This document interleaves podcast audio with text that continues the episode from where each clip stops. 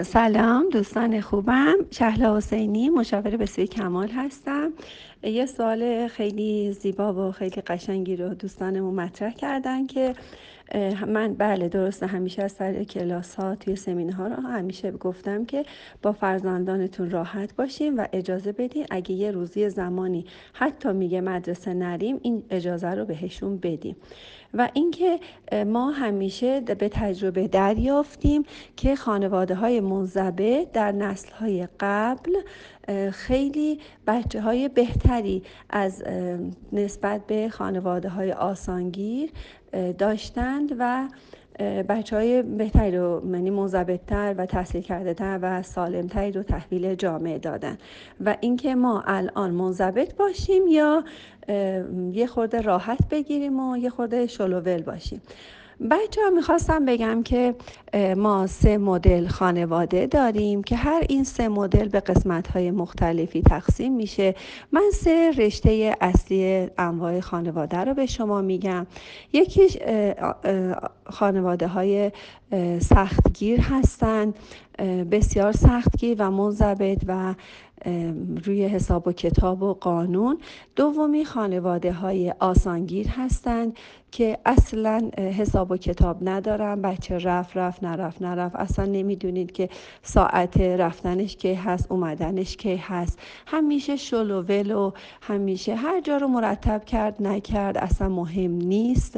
یا اصلا خونه بود دیر اومد زود اومد همه جوره خانواده های آسانگیری هستند پس نوع سوم خانواده ها خانواده های مقتدر هستند که یه اقتداری دارند نه مثل سختگیرها هستند نه مثل آسانگیرها. اگر بچه هاتون رو از دو سالگی یک سالگی به کار کردن عادت دادید تونست کفشاشو جفت کنه بچه دو ساله اگر تونست که کارهاشو جمع و جور کنه تو دو سالگی سه سالگی که عاشق کار کردن هستن توی چهار سالگی عاشق این که سینی پر از چایی و داغ و با یه وضع خیلی سختی دوست داره که ببره به مهمونا تعارف کنه یا سینی های مثلا شیرینی و میوه های خیلی خطرناک که ممکنه بریزه به پاچه بسوزه کارهای خطرناک و دوست داره که خودش شخصا انجام بده. اگر اجازه دادید با مراقبت با توانمندی با هوشمندی تونستید که بچه ها رو به کار بکشید و اجازه بدید که این کارها رو انجام بدن در 15 سالگی 14 سالگی بچه شما یه دختری و پسر توانمندی هست و می‌تونه خیلی از عهده کارها بر بیاد. ولی حالا ما با یه سری ترسایی که بچه به این دست نزنه به اون دست نزنه نه خطرناکه نه حالا وقتش نیست حالا واسط زوده حالا این کارو نکنه نه گناه داره ظرفا رو نشوره نه بچه چهار سال اگه بخواد ظرفا رو بشوره میندازه میشکونه نه بچه چهار ساله بدنش کثیف میشه نمی‌دونم لباساش خیس میشه ظرفشویی خراب میشه لباسا رو نمی‌دونم بد میشوره یا ظرفا رو بد میشوره و دوباره احتیاج به شستن هست و خیلی موارد و ترس ها و وسواس های خاص که اجازه نمیدیم بچه ها توی زیر هفت سال انجام بدن. حالا در 15 سالگی از بچه می‌خوایم که ظرف بشوره. اگر نمیشوره درگیری ایجاد نکنید. من می‌خوام که یک والدین مقتدری باشه یک مادر مقتدر اجازه میده که بچه تا هر مرحله که هست پیشرفته دو همون مرحله حداقل ما بتونیم که حداکثر استفاده رو از هوشمندی ها و توانمندی های بچه انجام بدیم و بتونیم اینها رو به یه مقامات بالاتر و بهتر و, و جامعه پذیرتر بکنیم. وقتی که فرزند ما توی 15 سالگی بچه هست که حرف گوش نمی‌کنه خونه کثیف لباساش ریخته است کفشاشو جفت نمی‌کنه کاپشنش این ور کیفش به راه نیست مشقاشو انجام نمیده بی تربیت پر روی ببینید این دیگه وقتی والدین یه بچه 15 ساله رو به این مرحله رسوندن خواهش می‌کنم دیگه درگیری ایجاد نکنیم سر اینکه یه شب می‌خواد مدرسه نره. اشکال نداره دخترم پسرم. امروز مدرسه نرو من دوستت دارم. می‌دونی وقتی بچه همه جوره داغونه حداقل من دیگه گیر نمیدم سر اینکه کفشا چرا اینجا استکانو چرا اونجا گذاشتی چرا آشغالا رو اونجا نذاشتی چرا کیفتو برداشتی تو همه کارت بده تو هیچ وقت آدم نمیشی تو هیچ وقت درست نمیشی. چرا اتاقت انقدر نامرتبه چرا لباست کثیفه لازم نکردی اینم انجام بدی درستو چرا نمی‌خونی؟ وقتی ما 20 تا مورد سخت و سنگین با بچه داریم بهتره که موارد بعدی رو یه مقدار سانسور کنیم. سر لباس و کفش و نمی‌دونم ظرف شستن و نمی‌دونم یه خورده دیر و زود و اینجور چیزها رو حذف کنیم. حداقل بتونیم که بچه هامون رو به درس خوندن تشویق کنیم. اینجا اولویت کار در چیه؟ من قانون یک دهم رو بارها گفتم. میگه از ده تا موردی که با بچه مشکل دارید بهتر یکیشو بولد کنید. یکیشو یه مقدار پررنگ کنید به اون یه مورد برسید که حداقل از هر ده تام از ما زده بشه دیگه هیچ وقت ما اون دیواری نیستیم که به ما تکیه بده.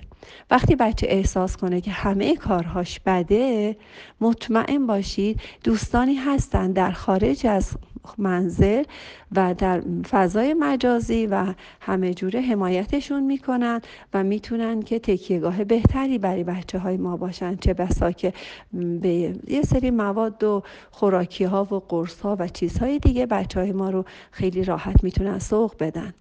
الان زمانه ای نیستش که مثل پنجاه سال پیش پدر و مادر ما حتی با تلفن سیمدار هم ما رو کنترل می‌کردن. می‌تونستن حتی مثلا من خودم با دوست دخترمونم صحبت می‌کردیم ما رو از اون ور صحبت رو گوش می‌کردن و به ما دستور می‌دادن که کجا مثلا ما تو نگیم به دوستمون. مثلا شما بگیم. بله بگیم.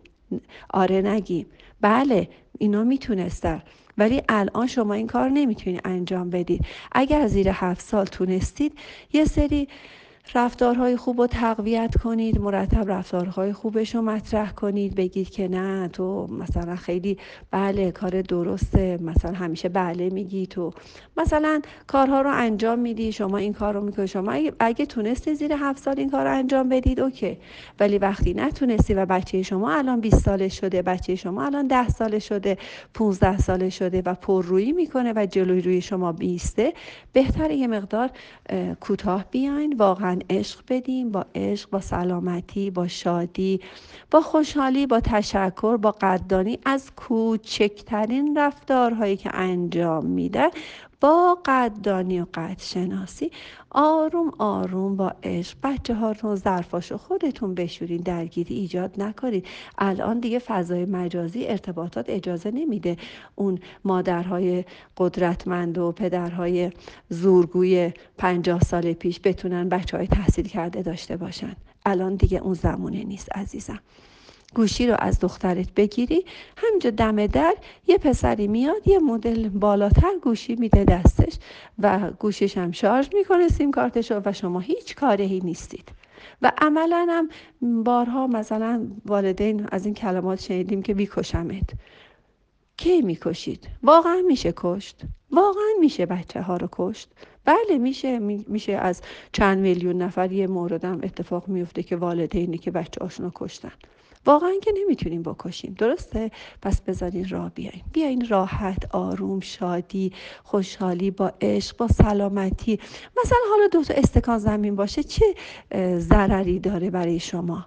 اصلا بذارین بمونه. اگه خواستین با عشق بردارین. اگه خواستین با عشق با سلامتی با شادی با قدردانی و اینکه واقعا پسر من هستی دختر من هستی امروز مهمون من هستی. هیچ اشکال نداره من کفشاتو بذارم سر جاش.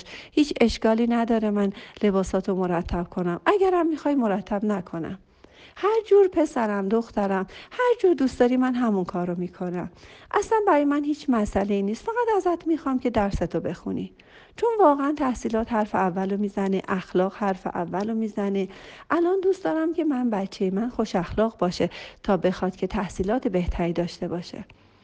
اول اخلاق روابط بعد تحصیلات بعد مرتب کردن و دوتا استکان و لیوان و بشقاب و گیر دادن که نمی‌دونم لباست اینجوری شد خودت اونجوری شدی.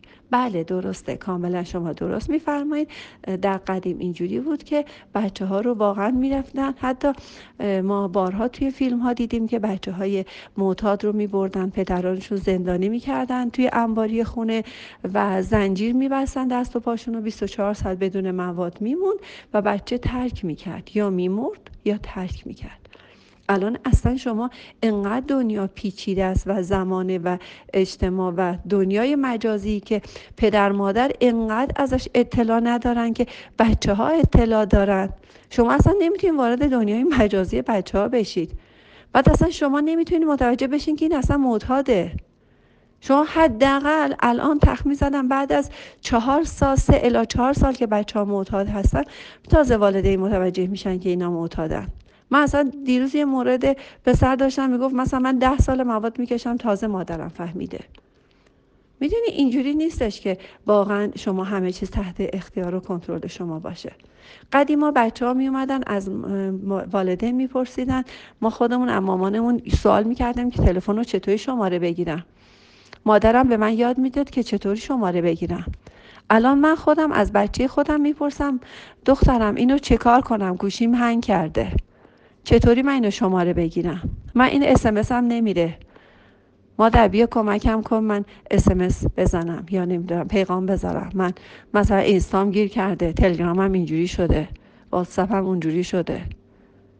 می‌خوام بگم الان دیگه زمانه ای نیستش که شما با قدرت با زورگویی بتونین بچه های خوبی تربیت کنید یه خورده مهربون باشید عشق داشته باشید عشق بدون شرط بدون چشم داشت بدون تجارت.